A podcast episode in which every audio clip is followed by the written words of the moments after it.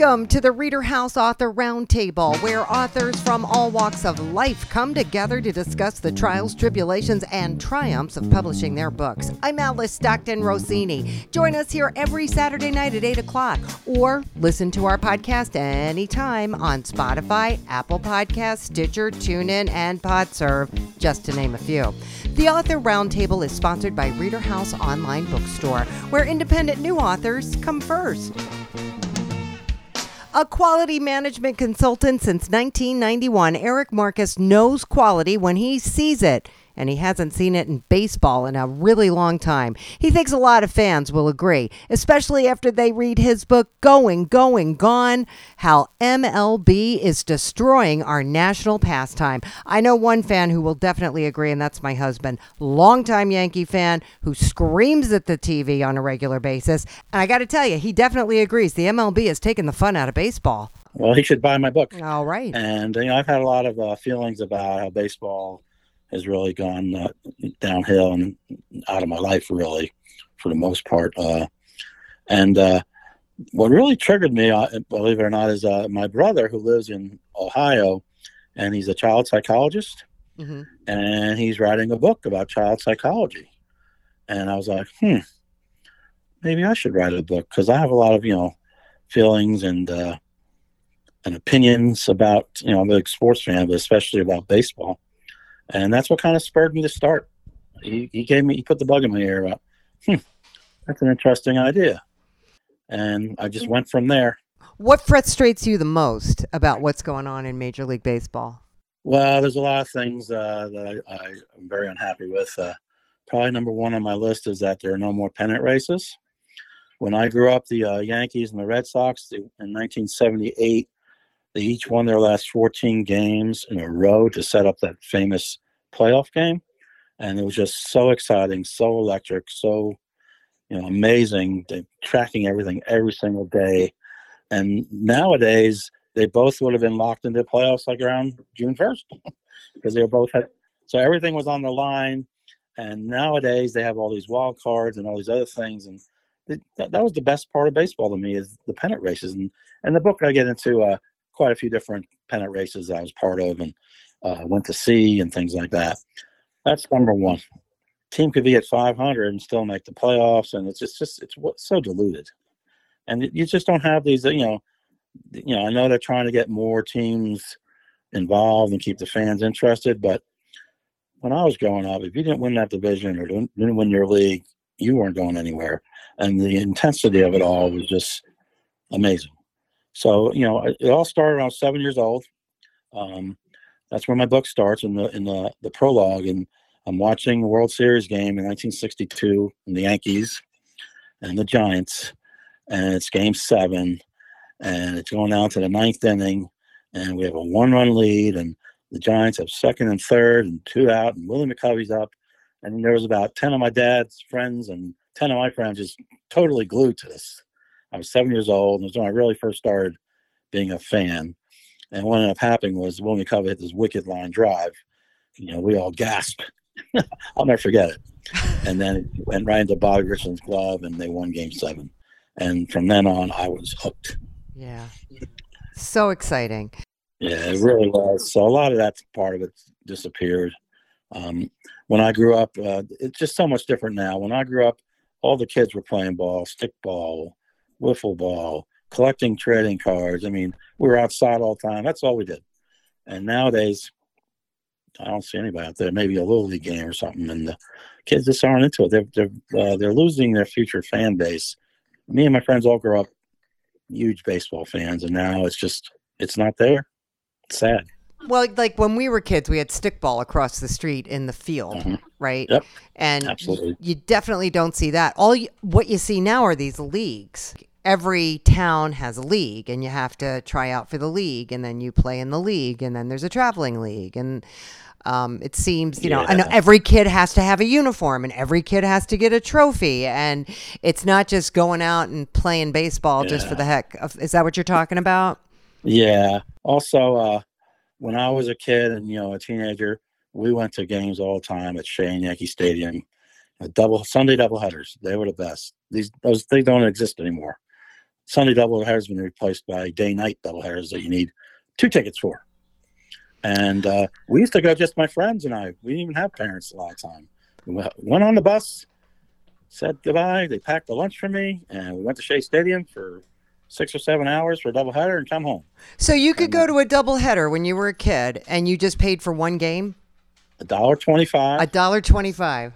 Seventy-five cents for uh, for uh, the bus, and uh, my mom would pack me a lunch, and we'd sit in the upper deck and have a great old time. I mean, 10, 12 years old, we were doing this. Well, You know, kids these days, they can't do that without their parents. They can't even go trick or treating without their parents. well, they can't afford it without their parents. Yeah, and then the, that's another part of the book is the prices and these gazillion dollar salaries. I mean, players back then didn't play for the money; they played for the pride, and they stayed on their teams. And it's just it's everything's so different. Uh, I also uh, don't like many of the rule changes that they've come up with. You know, some are just downright horrible, changing the game. So that's another thing I get into my book. I also talk about uh, the different uh, cheating incidences and lying, people lying about things, and You talking about the Astros and banging on the yeah, that's part of it. on Uh, banging on the kid? whole, uh, you know, and they didn't no repercussions for that, and uh, you know all the steroids and all this other cheating incidences, and it just really has diminished the game badly. And then they reward some of these people, like uh, Alex Rodriguez, a famous Yankee player. Yeah. Yeah, yeah, he was good, but he got suspended for two whole seasons for performance enhancing drugs. Right. Two whole seasons. They threw him out. So what do they do now? He's the Sunday night voice of ESPN baseball. Why would you reward someone like that who cheated like that with this multi-million dollar high profile gig? There had to be hundreds of other people I would have chosen before him. So I just I just don't understand I don't understand that. Why you would reward people who cheated. I think you said it already. It's all about the money, right? Major League Baseball is run by the TV networks, right? Where that what's the what's the most recent rule change that they had? Was it with the pitchers? No, uh, my book came out before they started all this timing stuff. The timing thing. People were so mad about that. That was this year. Yeah, I uh, I don't know what the rush is. I mean, if I go to a game for three hours, I don't care. I mean, why do they have to rush everything? I think it's about fitting the commercials in if you're watching from home. Maybe they, I don't know. No, other rule changes I didn't like. I hate the designated hitter. It took away about eight or nine percent of the strategy with the pitches and the double switches and all these other things. Um, I, I, now they started this thing last year to speed up the game. They start a runner in extra innings on second base, and I umpired softball for thirty something years, and we had a hour time limit, and that's how we were able to extra innings. They started with a runner on second base in softball, slow pitch softball, and then oh my gosh, they made that a rule in Major League Baseball Mm. it's just crazy. And uh, so a lot of things like that uh, the television stuff is, is, is bad. The gambling aspect of it now is unreal. I mean pete rose got busted for gambling on baseball games.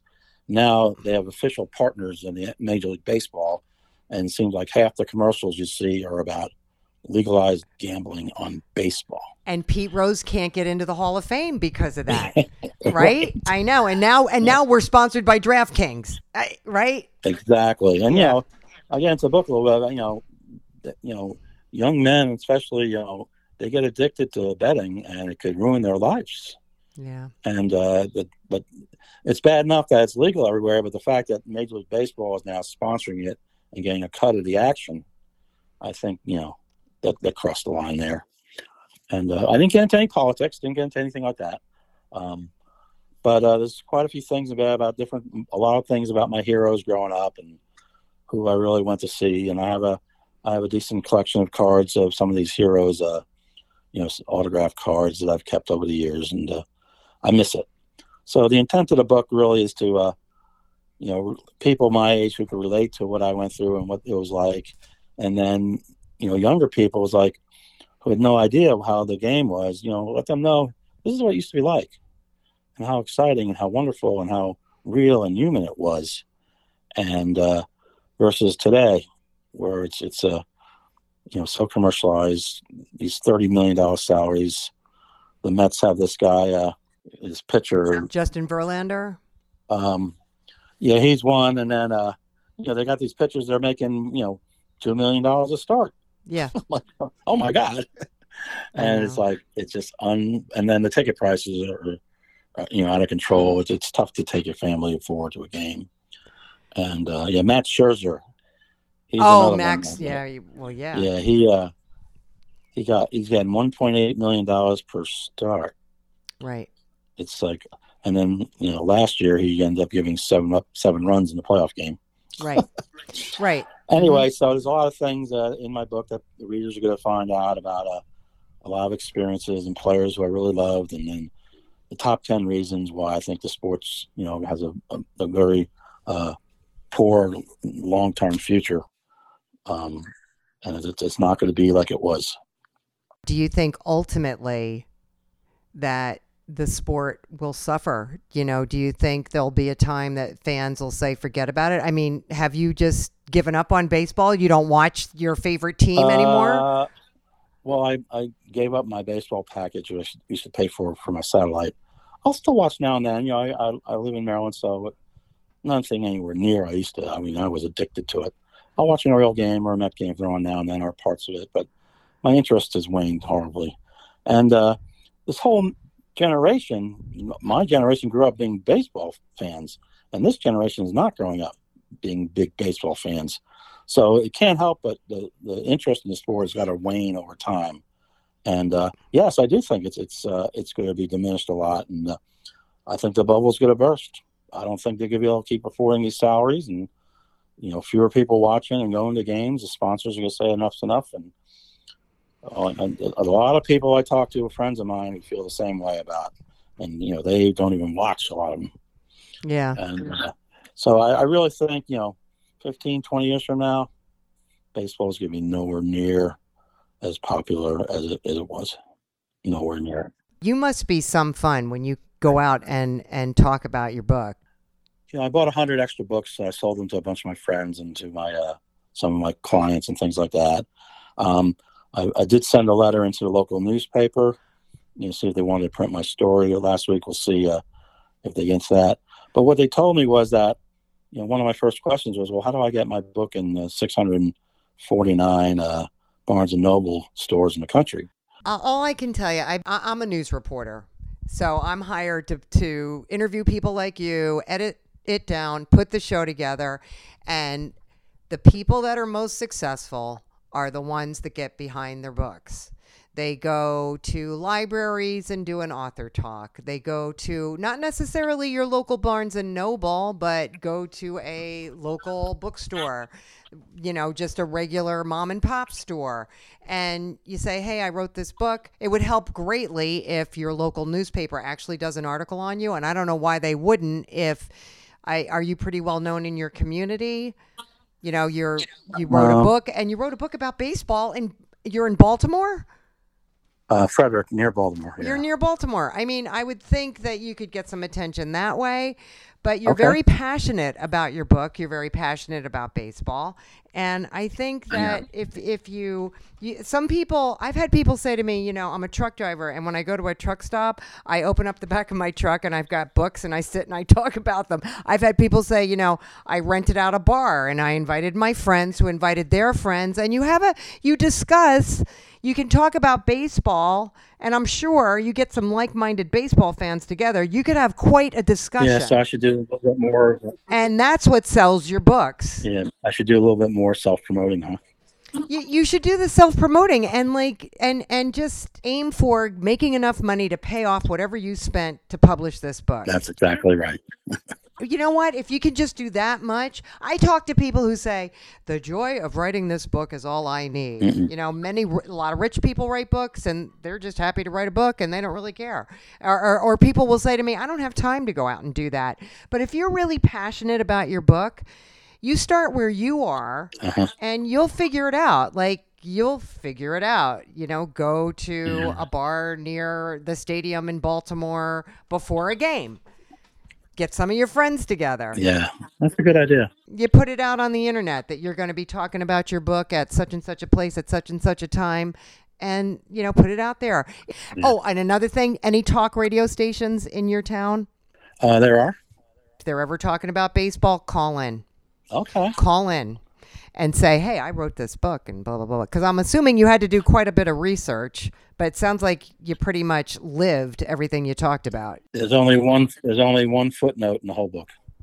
What? Uh, this article that was written by this fellow in the New York Post, uh, Phil Mushnick, who I really like, and I love Phil Mushnick. yeah, he's very like-minded on what I talked about. And I actually sent him a copy of my book to read to get feedback, and uh, Good idea. he, he's the only one I uh, actually quote. Everything else is just in my brain. Yeah, but I, I appreciate that advice about uh, getting out there and promoting it more myself. They send out press releases, but you know what? It's like this is what I tell everybody. It's like when you have a baby, right? You carried it for nine months. You gave birth. Nobody cares more about it than you do. You know, Paige is promoting I don't know how many books. I know I interview like 50 authors a month, 30 authors a month. Oh wow! It's a lot of people, and and they do send out press releases all across the country. But if you start where you are, you have a better chance. It's also summer, great time to read a book like this on the beach. Yeah, and it's only eighty pages, so it's not something that's going to, uh, you know, take a lot of commitment to. That's a good idea. I mean, uh, there are radio stations around here. There's Baltimore. There's DC. There's book places, and you know, with my business, I have some free time. You know, because I set my own schedule. Okay, So, I, so I appreciate that advice. Uh, all right. you know, uh, about you know maybe getting out there more and trying to promote it myself more. Yeah, and it's something you enjoy talking about. Yeah, yeah. I got nothing to lose by doing that. Right. All right, Eric. It was very nice to meet you. Uh, thank you, Alice. So uh, I appreciate it. Good luck with your book. Oh, Alice, thank you so much. You got it. You have a great day. Having worked for the FBI in Washington, D.C. for many, many years, we can only imagine the stories Wilma J. Roberts could write, but don't bet on it. she is a prolific children's book writer, and today we're talking about The Lucky Little Chicken. Wilma, can you tell me a little bit about what you did in D.C.? Mm, I can't tell you. It was an interesting life. Okay, so when did you start writing? My husband was a Air Force pilot. He retired and then, well, he had a, almost fatal stroke, and he was in a nursing home. And I'd go down every day and stay with him all day and sit beside his bed and talk to him. I wrote most of my most of my stories. I wrote while I was just taking care of him. You're, this is a children's book, right? Yes, it is. It is. I like animals very much, and I like small children. But and I wanted I wanted to send a message, a message or a, a- some kind of a moral, a moral upbringing, uh, message to children. And this lucky little chicken, in the last paragraph, is about basically what it tells you. Don't try to be like somebody else. Be yourself because you are loved and you are special just the way you are. This is a message to kids that are, say, crippled or wear thick eyeglasses. Somebody that, that might feel he's different and that other kids might not might tease him or something, you know. And and a lot and that happens a lot in elementary school, even in junior high. And they worry about not fitting in, not being exactly like everybody else. And my story was don't try to be like somebody else. Just be yourself because you are special and you are loved just the way you are. Do you have children? I have two grown children and three grandchildren. So, did they inspire you? Mm-hmm. Not particularly, they're just stories that come into my head. Just out of nowhere, while you're sitting by your husband, these stories would just come to you. Yes, that's right. So I have, I think I have four more laying in there on the desk. Well, tell me about the lucky little chicken. His name is Lucky, and uh, he, his mother laid him. His mother was a chicken. She laid him in a nest, and down the hill from that was Mrs. Duck, and she also had a clutch of nice little eggs that she had just laid. Except on a windy day, one of the little eggs rolled out of Mrs. of Henrietta Hen's nest and rolled down the hill down the down the hill to uh, a Dorothy Duck's nest. Dorothy Duck wasn't smart enough. She had never done very well in math in, in school, so she didn't know how many eggs she had. So she she thought it was her own egg, and and they all hatched, and and Lucky hatched out with four little ducks. He tried to be a duck too. So goes to he grows up. He says, "I'm different. I'm a red, and then my do- brothers and sisters are all white, and they're different. And I don't like to be different. I want to be the same." So he goes to the big field of cotton, he stuffs all these little cotton balls under his feathers to make him look like he's white. And it doesn't work because a rainstorm comes, and a rainstorm comes and, and washes it, makes his all his little soft balls of white cotton all wet and ugly. And then he goes to the river, and his mother takes him down to the pond and and uh, get food, and uh, and they're eating grubs, and he says, "Oh, those grubs make my they're awful looking. Do you have to eat those things?" And he goes over to a pan of corn in the in the barn and eats some some corn. Then his, his Mrs. Dorothy Duck takes him down to the to to the stream so they can learn how to swim. And all and his little brothers and sisters swim just fine. But when Lucky hops in, all he does is sink. He doesn't know how to swim. he paddles his little feet, but all his little feet do is just sink into the water. So he climbs out, and uh, you know he wants to be like them. He wants to. He does everything he can to change to be like his brothers, and he just can't. He just can't do it. So that was the moral of the story. Don't try to be like somebody else. Be happy with what you are and do the very best with what you have. Oh my god, that's great. Is Lucky in all of the books? No, no, I have different different stories. The next book I have already submitted is called The Silver Slippers. It's going to come out about Christmas time because it's about a Christmas story. Well, do people know that you're writing these children's books? Yeah, I gave a copy to my the guy that cuts my grass his for, for his children. I gave a copy to my to my grandchildren and to my next door neighbor for her little children. You're just giving them away. Yeah. No, I never talk. uh, You know, it's too egotistical to go out and say, "Well, I publish books and all that." I'm still working. What do you do? I don't work for pay. I work as a volunteer. I've been volunteering, doing volunteer work in a community for the last 12 years. Oh, that's great. Do you bring your books with you? No, I no one knows whether I've ever published a book, honey. Well, you should tell somebody, Wilma. I think you should tell somebody. I work at the courthouse. I work in the with helping with the jury. And I bet they all have children or they have grandchildren or they know somebody who have who has children and I bet they love you. They might like the book, yes. You're not so sure about you, huh? Well, I don't like to be, you know, I'm there to help with the jury and to help in the in, in law enforcement, and I don't want to. Uh, it sounds like bragging to say, "Well, I just published a book," and I don't want to be that way. You're not bragging because your books have a message. You're trying to educate children. Yeah. So don't look at it like you're bragging. Okay. You know what I mean? Okay. I understand. P- If people know you at the courthouse and, or wherever wherever your travels are, you might even have a local bookstore. A lot. Right. we have a bookstore within a oh half a mile of my house. It's called um, Books a Million. Would you mind reading your book to a bunch of little kids? Of course not. I'll do whatever. You know.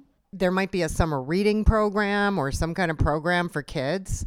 Oh, And with your background, I, I'm sure they can trust you. Yeah. Yeah. Yeah, I think so. Never late for an appointment. Always pay my bills on time. Yeah. you should write a book about that. Well, Silver Slippers hmm will come out about Christmas time. Okay. The next one I'm going to submit is called um, On Wings of Friendship. I like that. It's about a little mouse. He's going down the street he hears his cry. He looks over and a seagull had flown into a rock and he was hurt and he hurts his wing and he hurts his leg. And this little mouse comes and he brings food to him and helps him. But then later on, a storm comes and this little mouse's house with his mom and his little sister, they're in danger. And the seagull that he had helped him keep from dying because he brought him food all the time, so he got better. The seagull comes and puts the mouse's family, puts them on his wings, and flies them out to safety. That is sweet. That is so sweet, Wilma. Anyway, that's what the story's about. I want all my stories, if I can, to have some type of a moral, a moral fiber woven in there, because the world, as we all know, needs a lot more love. We need to spread more love and kindness and understanding, if we can. And it starts with the youth. If they know as a child that you help older people when you can, you don't make fun of people because they're different. Treat people with kindness. because it's the right thing to do. That's the kind of stories I want to write. That's the kind of stories I want children to read. Good for you. You're an inspiration. Thank you. All right. Listen, thank you so much for calling me back. Uh huh. You're most welcome, honey. You have a great day. I will. Every, honey, my mother told me years ago every day above ground's a good day. here, here, Wilma. Thank you. Uh, Thank you so much, Wilma. Have a great one. I will, honey. Bye bye. Bye. A pet sitter and dog trainer for almost 20 years, Kimberly A. Mercer Wagner started writing Turning Point in 2006, and finally it's published. Now, I know that sounds like a really long time, but this is one major accomplishment, isn't it, Kimberly? Well, I have a learning disability, so I didn't know what it was. I was never really diagnosed until I had to do it myself when I was older. Um, I had to go to Hofstra University and get uh, physically diagnosed. I had to pay a thousand dollars, but it was worth it because I figured out what it was. It's uh, um, besides promoting my book, I'm trying to promote people who have a learning disability, trying to achieve their goals oh. without getting frustrated. What's your learning disability? It's uh, auditory dyslexia. Okay. So basically, if you tell me to go get a gallon of milk, I come back to give you a gallon of orange juice. no, that's the that's the um, analogy I can give you. So it's a processing thing, right? And so I do basically. It's called um, an oratorial um, um, program. It's uh, it's a learning program. It's basically it redirects your mindset when you put it on. It has a lot of um, classical music, Gregorian chant, but basically redirect your mindset. So if you you know you have you have a, a left and a right brain. So whatever uh, language that I have, it makes it powerful, more powerful than the other side of the brain. So the fact that you were able to write a book at all is pretty amazing. Well, I went to besides I went to a lot of therapy, a lot of um, you know, mental health therapy. And also, I have a, a, tutor that I was learning how to do English because I didn't know really. You know, I didn't know what to do because back then, when I was in, you know, in school, they didn't know anything about what it is. You know, it's all, oh, dyslexia, you had it, what you call it, um, oh, you can't read. It's like, I can read. I can read the letters. Everything's fine. It's just telling me directions verbally. I couldn't figure it out. Oh, I see. You but know? they didn't know back then. No, they didn't know what they what didn't to know do. Them, but, right. But now I know what to do. And, and knowing is half the battle. So basically, when I had a learning disability, it was kind of like a shun. It was kind of like a dark cloud over my head. I didn't know what to do. I was very depressed. You know, they were more involved they were more concerned about my mental state than regarding what do i do next because i wasn't really up for grabs regarding college. I didn't go to college. Right. I you know they didn't tell me that. They didn't tell me oh you take the sat and all that stuff. I did i was stuck. Right. So my husband helped me regarding um, the hearing program. Um, also i got a tutor so i told her i told my friend connie what's to the book? And she says, oh, no, don't do it. I said, I gave her one page and it was all, she was a teacher. So she had all red all over the piece of paper, one page.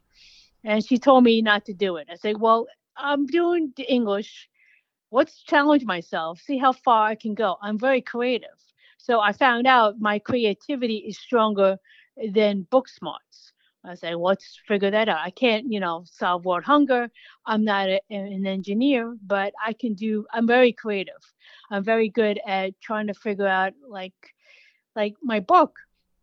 Well, when I um, when I read about your book, I yes. thought, geez, if any of this is real, if any of this is real life, this is pretty. It's like a James Bond book almost, you know? Yeah, it's kind of like James Bond, Twenty Four, you know, that kind of thing. Yeah, Twenty Four. I love that show. I love, love Twenty Four. Yeah. But, so, but but guess what? The, this character Keith Hyden is is trapped as his own. He's trapped in his own self. He never went to therapy. He never went to uh, mental health therapy to get resolved uh, his past. He was stuck.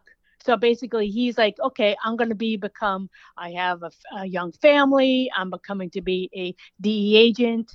I have to do this, do that. But he never resolved. He never figured out the core of his problems. Okay. So guess what? It, it, haunted him in his future, his his his present and his future. Meanwhile, his wife is like going against everything he's trying to do. So it's not help. It doesn't help anything. Well, you you say that you know she's not being very nice. No, she's not. She's cheating. Right. She's cheating, but basically she's replacing what his father used to do. His father was a womanizer. His father was uh, abusive verbally and physically. His wife is the same way. So he's used to that. Therapy, I had a lot of anger, frustration. It was a lot. I mean, I dealt with a lot over my years, and it's like, well, let's do it because this this works. This helps me regarding my, you know, going to therapy, but this helps me regarding my English, my creativity, and I, when I was young, I wanted to write a book, and someone told me, "Oh, you can't, you can't read." That's what are you mind or what? So that that determination made me want to do more. I say, "Well, I'm going to do it."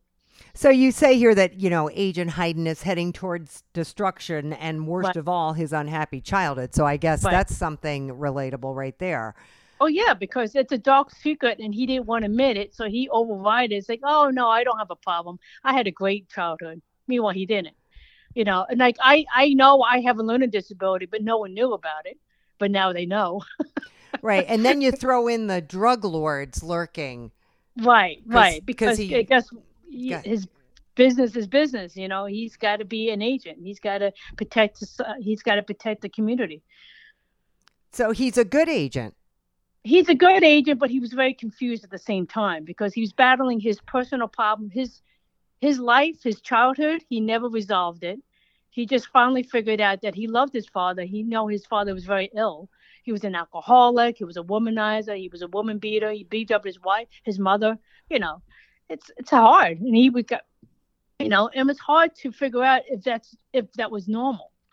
So he just took upon I'm going to raise my children the way I think I can raise them. But meanwhile, he just gave up entitlement because he just let his wife do everything.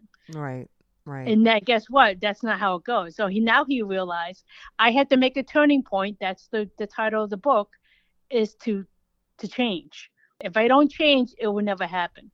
So he's got to do. He's got to change. He's got to admit that he has a problem. He's got to admit that he, he had an abusive uh, childhood. He's got to mute, admit that his wife is abusive, and he can't he can't deal with that anymore because it's not going to work out. Because guess what? He has children that he's got to be responsible for and a career. So, like you, he took matters into his own hands to- Right. to, figure it out.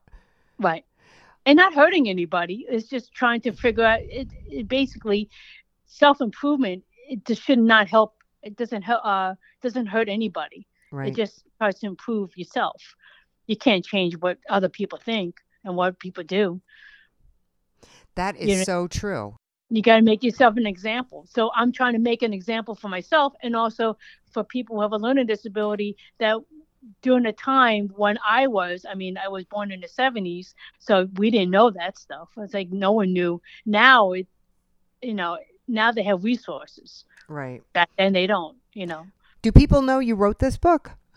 I have, I um, I have uh, family members. I have, uh, you know, social media kind of thing. You're you Oh, have more than a book here. You have a success story. You're somebody Oh, thank you. nobody nobody ever thought you would be able to do something like this. And here you are, a published author.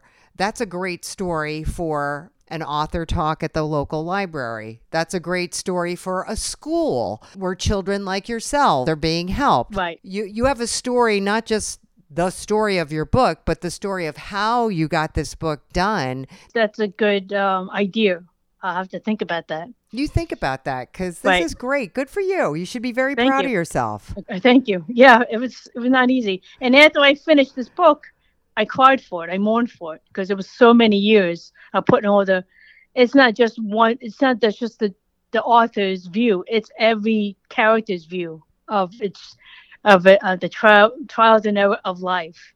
You know, bec between um, Dr. Elise um, Shepard trying to help this agent. Meanwhile, she has uh, a code of ethics. She can go to the authorities, but that she can't but it's like, eh, you know, you know, gonna help somebody out, you know. Are you to keep writing? I'm I'm thinking about it. It's it, it's 17 years. It's it's a lot between um, you know, my uh, life itself. I I lost my husband four years ago. Oh, I'm So- sorry. Yeah, so I'm trying to raise my daughter, you know, in a different state than I used to. I used to live in um, Long Island, New York, where my family is. So we're trying to get a fresh start, and she's doing very well in school. So I'm trying to do that. You know, in between that, I didn't know between between my husband passed on, my sister and my father passed on within the four four year period. Oh, It wasn't jeez. easy. So I say, well, it's now or never. Get this finished so I can move on. All right. Well, I wish you the best of luck, Kimberly. I thank you. Mm-hmm.